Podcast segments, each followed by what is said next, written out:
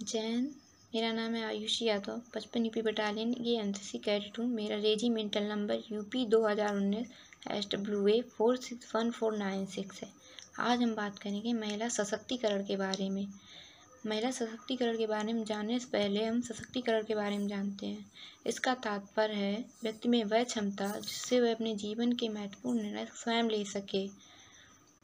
महिला सशक्तिकरण के, में भी हम इसी क्षमता के बारे में बात कर रहे हैं, जहाँ महिलाएँ अपने जीवन के सभी निर्णय स्वयं ले सकें। समाज के बंधनों से मुक्त होकर वे अपने जीवन के सभी महत्वपूर्ण निर्णयों की निर्माता बने।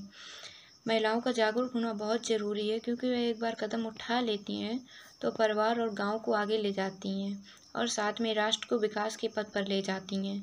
भारत में महिलाओं को सशक्त बनाने के लिए सबसे पहले हमें उन राजसी सोच को मारना होगा, जैसे कि कन्या भ्रूण हत्या, दहेज प्रथा, बलात्कार, असमानता जैसी इन सभी अपराध को रोकना होगा, तभी ये मुमकिन हो सकता है। थैंक यू जय